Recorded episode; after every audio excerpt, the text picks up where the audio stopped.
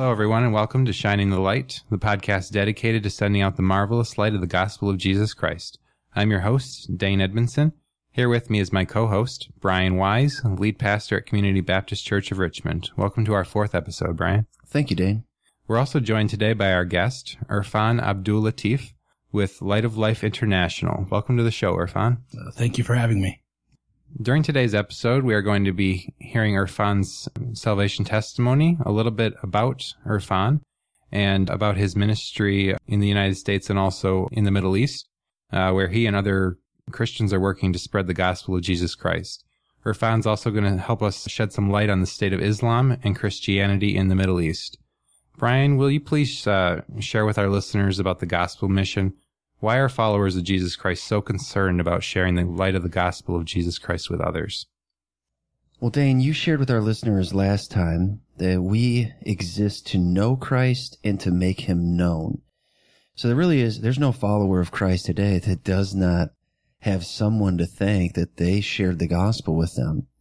And uh, I've shared, you know, my own life. It, my mom is the one who led me to faith in Christ, but every Christian, somebody shared the gospel with them. In Matthew's gospel, the Lord Jesus delivered to his followers what has been called the Great Commission.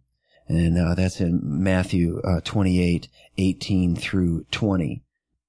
Many of our listeners are familiar with the idea of receiving commands or receiving marching orders from a person of higher rank, possibly because they've served in one of the armed forces, or maybe they've played in some type of a team sport. Well, for the Christian, we recognize Jesus to have all authority because he claimed to have all authority and he rose from the dead to validate and verify this claim to be legitimate. Let me read the words of Jesus in Matthew chapter 28, beginning at verse 18. And Jesus came and spoke to them saying, All authority has been given to me in heaven and on earth. Go therefore and make disciples of all the nations, baptizing them in the name of the Father and of the Son and of the Holy Spirit, teaching them to observe all things that I have commanded you. And lo, I am with you always, even to the end of the age. Amen. Our congregation is passionate about obeying the commands of the Lord Jesus. It's our desire to reach the world for Christ and reach right here from Richmond to the other side of our planet. It's our privilege to share the hope of the world with anyone who will listen so that they can hear the good news of forgiveness and salvation and life that is everlasting, that is offered freely in Christ Jesus alone. This gift is free to all, but it was accomplished through the death, burial, and resurrection of the Lord Jesus. It cost him his life. The command to make disciples is carried out in three ways. First of all, Jesus said his followers are to go and we're to take the light. We're to share it in places where they've never heard of the name of Jesus. We're to call all people everywhere to repent. That is to turn from their sin and to trust in Jesus. And when someone does, when they come to faith in Christ, then we're to baptize them. All who come to faith in Jesus, they're to follow Christ in the waters of baptism to publicly declare their newfound life in Christ. This identifies believers with a local assembly of followers of Christ, which is the church, those who have been called out. Then we're to teach them. Jesus said, go, baptize, teach. And this is a lifelong process. It's just growth in Christ through the study, through the application of God's word, and then the sharing of God's word with others. So our church currently supports ministries in India, Germany, the Philippines, and Zambia, and we're constantly praying about potential partnerships in the gospel as we seek to faithfully obey the Lord's command to make disciples. And that can only be done in the power of the Holy Spirit, which he promised. I will never leave you nor forsake you. So we go in the power of the Holy Spirit to shine the light of the gospel from Richmond to the other side of the globe. Thank you, Bryan. Uh, we're not going to answer any questions from the audience today, just so we can give our full attention to Irfan. So, our first question for you, Irfan, is uh, we just wanted to start by hearing a little bit from you about your salvation testimony and as much as your life, um, about your life as you're comfortable sharing. So, how did, uh, first, how did you come to faith in Jesus Christ? Sure. Well, um, I can't answer your question without first kind of discussing uh, my background. And uh, I was born in the Middle East. And the Middle East, of course, is overwhelmingly uh, Muslim.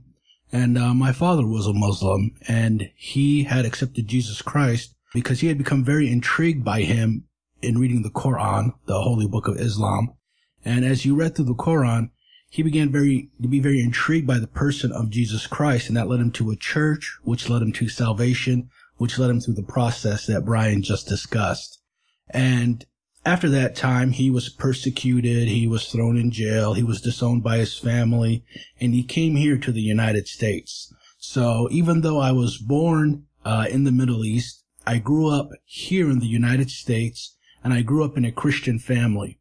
And my father was a church planter. He planted several different churches in the Metro Detroit area. He also had a radio program, a TV program. And I was someone who was around Christianity my whole life. But having said that, I didn't accept Jesus Christ till I was almost 18 years old. And if I can share a little bit of that story with you, what happened is I attended a Christian school, but I knew from watching my parents that I did not ever want to accept Christianity. The reason for that was that when I saw my parents' life, I saw everything that they did was dictated by their Christianity. They were always reading the Bible. They were going to church. Jesus Christ was the most important person in our home.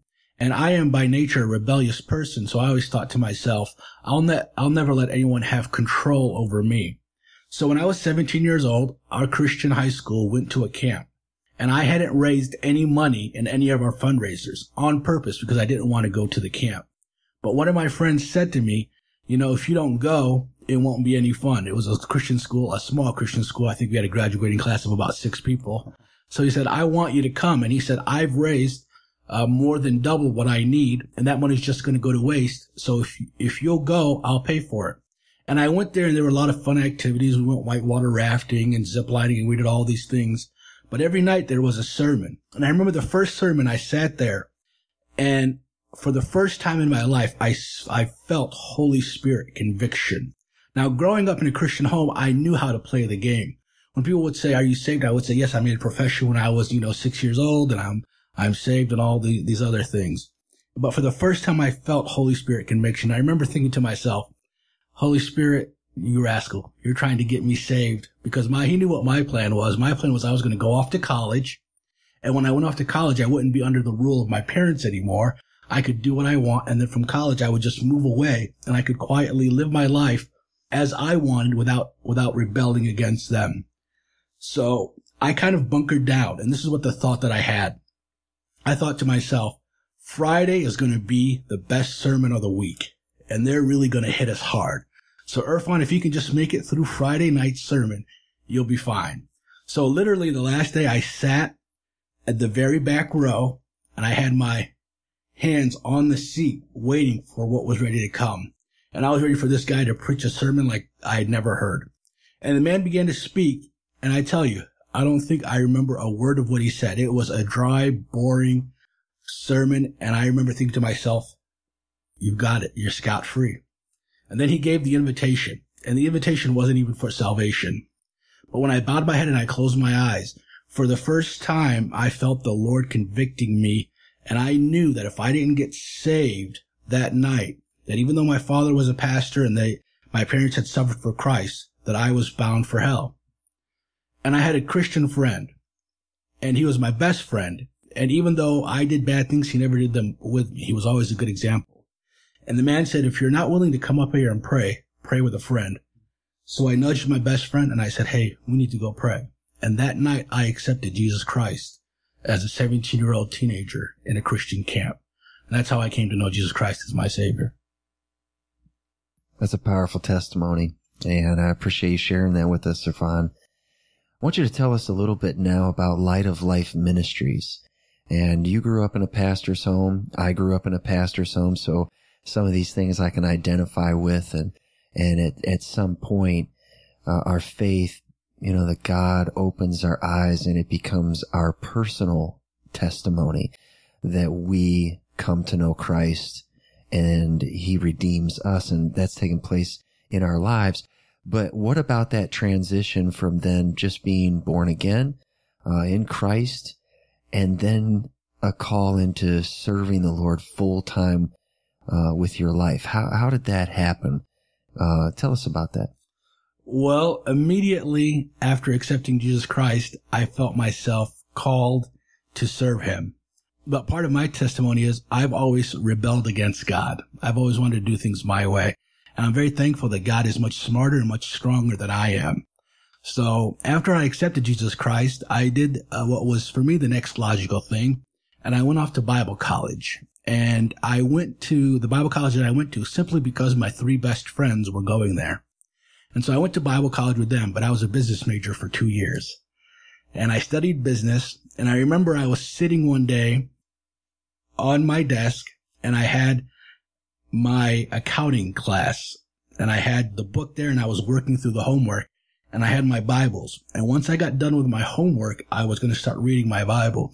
And I remember thinking, man, I really hate this accounting class. I wish I could just get done with this homework and start reading this Bible. And then a light kind of dawned and it said, you know, if you were in full-time Christian ministry, you'd be studying that Bible right now and not that business book.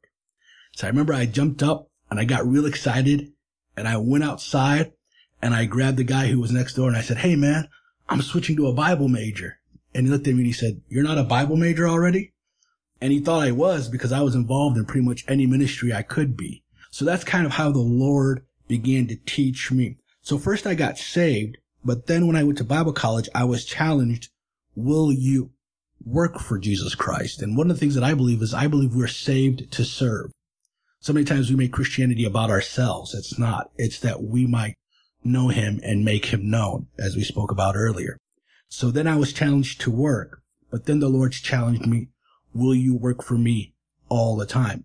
And of course you can work for Jesus Christ in any profession, but it was a calling that I felt on my life that Jesus Christ wanted me to work in full time Christian ministry. So then that did that take place then right away that you went from Bible college right into serving the Lord full time and and and just no no hiccups, no problems, and and then the rest is history, as they say. No, uh, again, I was wanting to do things my own way. So I graduated from Bible college, and my parents couldn't help to help me afford Bible college, so I paid through Bible college on my own. I took on a lot of student loans and things like that. And I graduated with a good amount of debt. And I used that, to be honest with you, as an excuse. I thought, you know, if I get into the ministry, I'll never make the kind of salary that I'll need to go back and pay off my student loans. So I worked for uh, about six years and I still served in church, but I would not get into full-time ministry. And the excuse was, I will not get into full-time ministry until I finish seminary and I won't go to seminary until I've paid off all my loans. So I set up all these stumbling blocks. Well, the Lord brought for me a really good job and helped me to pay off all my loans. And then the Lord convicted me that, hey, it's time for you to go to get that seminary education. And from there, I went on to get that seminary education. So there's really, um, six, about a six year gap in between when I graduated Bible college and then going away to seminary. And then after seminary, uh, getting involved uh, in full-time Christian service. So even in that area, I still kind of wanted to do things my own way. So what you're saying is you're stubborn, right? I am, I am headstrong. Okay. Absolutely. Tell us how then you, you came to serve in the ministry, uh, Light of Life Ministries. How did that take place? I know your, your father was the one who founded this ministry. Uh, tell us a little bit about that and how then did you come to serve in this ministry? Well, again, we're gonna we're gonna have a theme running here because I had no desire to get involved with this specific ministry. When my father came here to the United States, one of the things that shocked him and saddened him was to see how Islam had spread in the Metro Detroit area. Today, it's estimated there are over half a million Arabic speaking people in the Metro Detroit area. And if you go in, you know that there are mosques all around the Metro Detroit area and things like that. So that burdened my father's heart to reach people in the Metro Detroit area.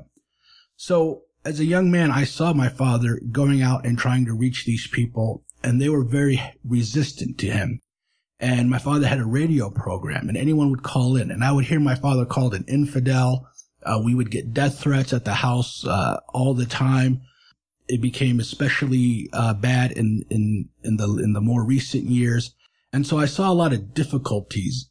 And not only that, but I saw my father as a missionary, as a church planner, that unfortunately sometimes we in the church have a poor attitude toward missions.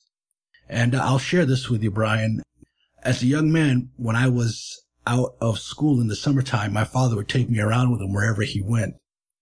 And I remember my father had taken me to a pastor's fellowship and he was sitting down there was during lunchtime and there were two pastors uh, ahead of me to get some food. There was a little buffet there and the pastors were talking about where they were going to sit. And one of the pastors said, we can sit over there by that guy. There are empty seats. And he said, no, no, we don't want to sit by them, by him. He's a missionary. And then I, he said something that he said, they're all beggars. And I remember in that moment, in that time, I kind of bowed up within myself and I said, I'll never do that. I'll never let anyone call me a beggar. You know, who are they that they could think such a thing about me? And in my pride, I felt that way. So for a long time, I never wanted to get involved with any kind of missions or church planting work because I felt that I would be degrading myself by doing so, unfortunately. Now that's not obviously a belief that most pastors have. That was an isolated incident that unfortunately uh, I remember to this day. So how did you come then to serve in light of life? Well, in 2011, my father passed away. He had a heart attack and I spoke at his funeral. I gave his eulogy and at his funeral, the place was packed so much so that there wasn't enough room for all the people uh, at the funeral home. The funeral home sat 400 people and there were actually people outside for the whole service while he was there. And a month or so after the funeral, one of the board members of the ministry of Light of Life came to me and he asked, would you be interested in taking this over? We believe that you should take this over. And I literally laughed at him and I said, no, no, that, no, thank you. I'm not interested. And I gave him a flat no. And he said to me, will you pray about it at least? And I said, okay, I'll pray about it. And the more I prayed about it, the more I prayed about it, the more I realized that a work of God should never be based on a man, but it should be based on his word, the Bible and his scripture. And if something is based on scripture, it's always going to continue and it's always going to bear fruit long after one person had passed. And beyond that, I saw the effect that my father's ministry had had, and I saw the incredible need that there was for the gospel to be preached, especially in the Muslim world. And so I went back to the group and I said to the board of members and I said, I will be glad to take over the ministry on one condition. And they said, well, what is that condition? And I said, I want to take the gospel back to the Middle East. I said, my father had a huge burden for the Metro Detroit area. And I praise the Lord that there are good Arabic speaking churches now. There are programs out there. There are wonderful American churches now that we have second and third generation Arab people here in the Metro Detroit area that can reach out. But my burden was to go where nobody was hearing the gospel. So I said, if you allow me to take the gospel to the Middle East, then I'll, then I'll continue the ministry. And they asked me, how are you going to do that? And I had no idea how to do it. But thankfully the Lord knew what he was doing all along. Where does that name come from? The light of life. How did your organization, do you know how that came about? Sure. Um, my father, when he was reading the Bible, he was very, very uh, influenced by the book of John. And in the book of John, we have the I am statements of Jesus Christ.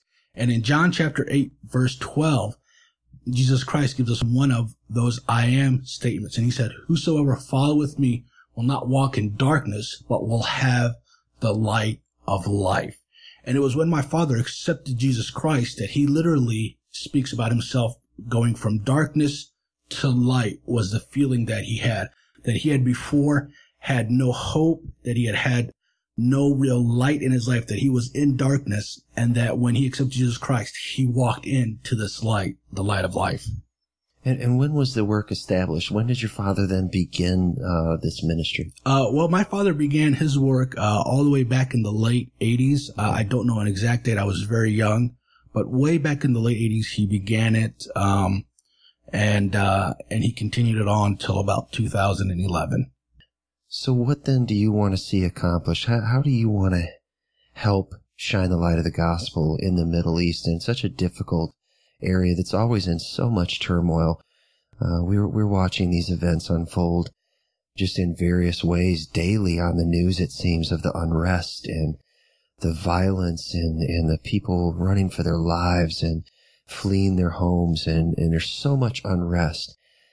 What, what do you, what do you see God doing in your life to make a difference uh, for Jesus Christ in such a difficult land? Well, that's a very good point. And in the Middle East, you never know what you're going to get from day to day. Things can change on a dime.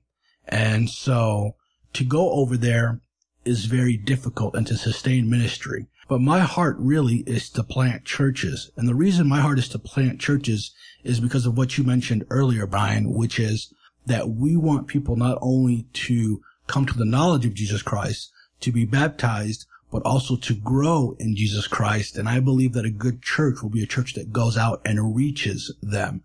So our heart and our desire and our mission with Light of Life International is to plant churches in the Middle East so that we might grow disciples. And the way we do that is we use nationals. So we use uh, men who are born again, whatever country they're in.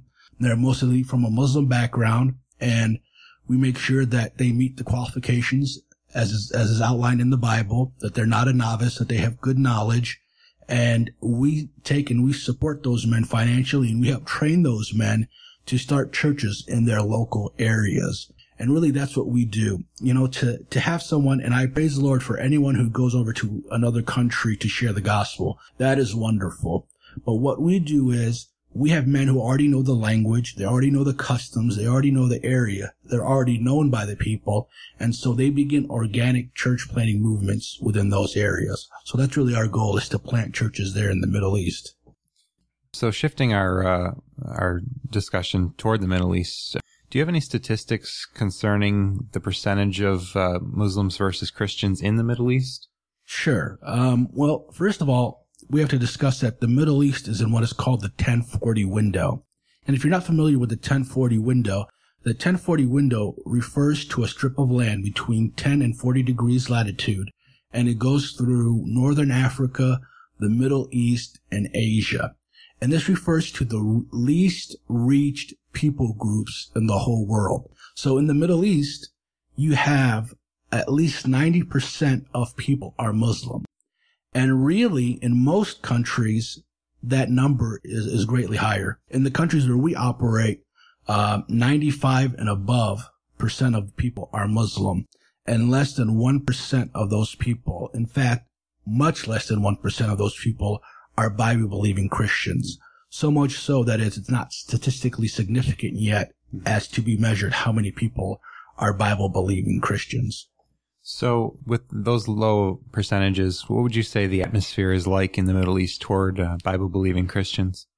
Well, the Middle East as a whole, there are differences. So, you have some countries where there is more hostility and some countries where there is more openness. Uh, I'll give you an example. Lebanon is a country that is only 60% Muslim, about 40% Catholic. So there, there's much more openness. But in most of the Middle East, there is hostility. And the problem with Middle East is not so much in being a Christian. The problem is in converting to Christianity. I'll give you an example. I was witnessing to one man here in the United States who was a Muslim. And I shared with him my father's story. And he got very angry and he said, what do you mean he changed his religion? He said, if you're born a Muslim, you die a Muslim. And that's really the attitude there, whether, whether it be of the government, of the people. It is the idea of, hey, everyone keep your own religion and no one can change their religion. So the freedom of religion that we have here, the freedom that we have to share is quite a different thing than it is over there. That is considered oftentimes hate speech and it varies from country to country. It can either get you jailed or it can get you up to killed. It just depends on where you're at in the Middle East. So it's not a very receptive area by those who are extreme in their faith. Um, now, he, living here in uh, the Metro Detroit area, we're kind of familiar with uh, terms like uh, such as Chaldean and Muslim and Arab, and we kind of know the differences. But for our listeners who might not be familiar with some of the terminologies, Arab is an ethnic designation, correct? That is correct. And then uh, Muslim and, and Chaldean, those are those are types of religious designations, with Chaldean being uh, Catholic. Chaldeans are Catholics who are from Iraq, and um, they would trace their lineage back to people like Nebuchadnezzar, Hammurabi, and there is a large difference. Someone who was Arab, originally the word was Arabian, that it means they come from the region of Saudi Arabia and that Gulf area. And as Islam spread out, it spread out into other countries. So originally, even Iraq was not Arab people. Uh, Chaldeans, a lot of times will get offended if you refer to them as Arab. They'll say, no, no, no, I am Chaldean. Uh, same thing with Iranians. If you call an Iranian an Arab, they would be offended by that. They will say, you know, I am Persian. Completely different people group. So when we talk about Arabs, we're talking uh, strictly about those who came uh, from the Gulf areas, and oftentimes we hear the term anti-Semite, and we think of Jews. Well, as we know from the Bible, Jews and Arabs share the same lineage, so they are what, are known as Semitic peoples. And um, I tell you, I spend time in the Middle East. The more you go to the Middle East, and the more you understand the Middle East, the more you understand how true the Old Testament is and how that history is absolutely correct in what it shares. And reading the Old Testament is the West, one of the best ways you can understand the Middle East today. So I've heard the, the term Shiite and, and Sunni before. Can you kind of shed some light on what those groups are and the differences between them? Absolutely. So in our vernacular, we would talk about there being two big denominations in Islam. That would be the Sunnis and the Shias. And the Sunnis make up the vast majority of Islam. They make up 90% of Muslims in the world today, whereas the Shia only make up about 10%. And Sunni Muslims are considered Orthodox Muslims, while Shia Muslims are considered uh, unorthodox by the Sunni Muslims. And what happened was the schism originally happened after Muhammad passed away. And after Muhammad passed away, there needed to be a successor. So the successor was a man by the name of Abu Bakr. He was a close friend of Muhammad. He was a confidant of Muhammad. But the Shia believed that the successor had to be someone who came from the same bloodline as Muhammad. So that is where they originally parted ways. Now today there are a lot more differences. There is a lot more problems between the two. There are differences, other differences in, in doctrine that have, that have arisen over time, but that is the beginning of the schism between the two groups. Are there any other important terms that you'd like to share concerning uh, the culture of the Middle East that's important to understand the the, the culture in, in that region? Sure. There's a um, people group that you don't often hear discussed, and those are called the Kurds, the Kurdish people. In Syria, Turkey, northern Iraq, and in Iran, there are a group of about 30 million people that are considered Kurds. Now, they are not Arab by uh, ethnicity. They are their own ethnicity. They are Sunni Muslims, but they have a much more open attitude toward religion than the rest of the people do. They don't have their own country. They don't have their own uh, place that they call home, but they do have their own flag. They have their own military and they are gaining political power, especially in places like Iraq.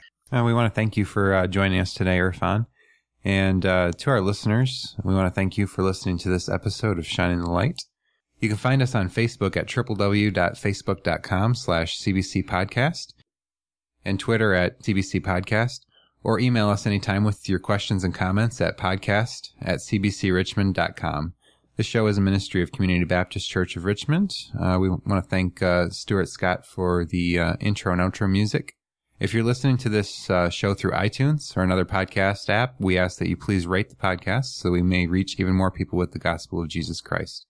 Irfan, would you uh, mind closing us uh, our, our, time together with a prayer? I'd be glad to. Heavenly Father, we thank you so much for everything that you are. We thank you for your precious Son, Jesus Christ, who died on the cross for our sins. And we thank you, Father, that as your Son died for our sins, dear God, that his death was enough for the salvation of anyone who will put their faith in him. So Heavenly Father, as we seek to be a shining light, to be a light of life to the rest of the world, we pray that you would give us a deep desire and a deep love for all people, no matter where they come from, no matter what their ethnicity, no matter what their religion, no matter what their language, that we would love people as you loved people. And Heavenly Father, may we always, always, always seek to know you more and to make you known throughout the world. Heavenly Father, we pray for now all those who do not know you.